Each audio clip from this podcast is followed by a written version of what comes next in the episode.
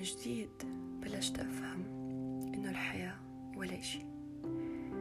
من جديد حسيت بكتير شغلات فوق طاقتي، خلتني أفهم اللي ما قدرت أفهمه براحتي. لما تعيشي مع نفسك ولنفسك، لما تستغني عن الكل، لما تكوني أقوى لحالك. وصراحة مو أي حدا بيقدر يعمل هيك.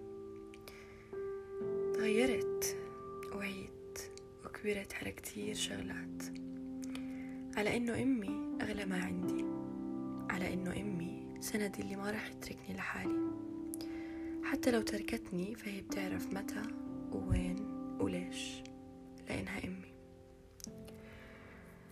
طيب شو صار معك؟ يعني ليش تغيرتي وكيف؟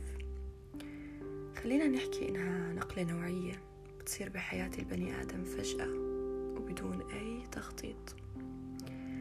بنقلب كل شي رأسا على عقب، ما بتعرف السبب، بس بتعرف إنه ورا كل هاد في إشي أفضل وإشي مخبي لك يا الله. وصدقني إذا ما اقتنعت بهذا الإشي ما رح تعرف تكمل. اشتغل على نفسك، اتعب عليها، انت بينك وبين حالك، ما حدا أعلم فيك غير نفسك، والإنسان طبيب نفسه. ولما أحكي طبيب نفسه مو يعني بعالج حاله بالأدوية اللي بتناسبه، لا، بعالج أفكاره، هوسه وضعفه، بعالج نفسيته لما ما يلاقي حدا يعالجه. باختصار، كن لنفسك كل شيء.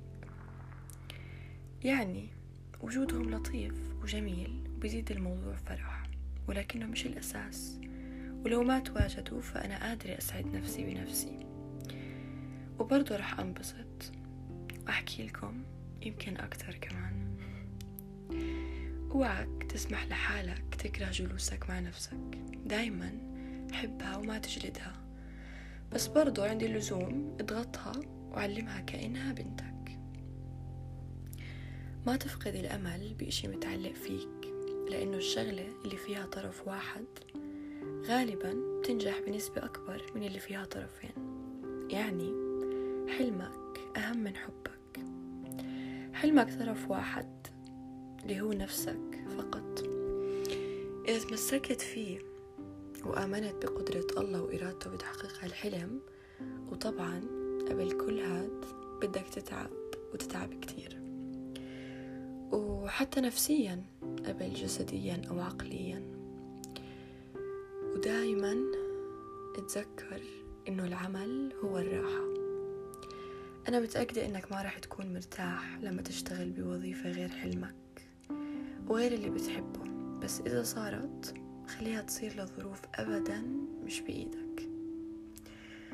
وصل لمرحلة إنك تنصدم من حالك. نفس الوقت مش معنى كلامي إنه ما يكون عندك أصحاب أو ما تحب حدا، لا، في كتير ناس مناح، بس مش كل منيح بلائمك، ومش كل منيح راح تحبه وترتاح له.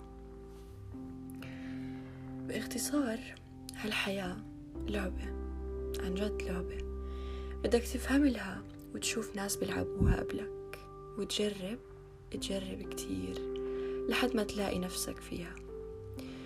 ما تاخد تجارب الآخرين، بس تعلم منهم، وإذا لقيت نفسك أوعك تتركها.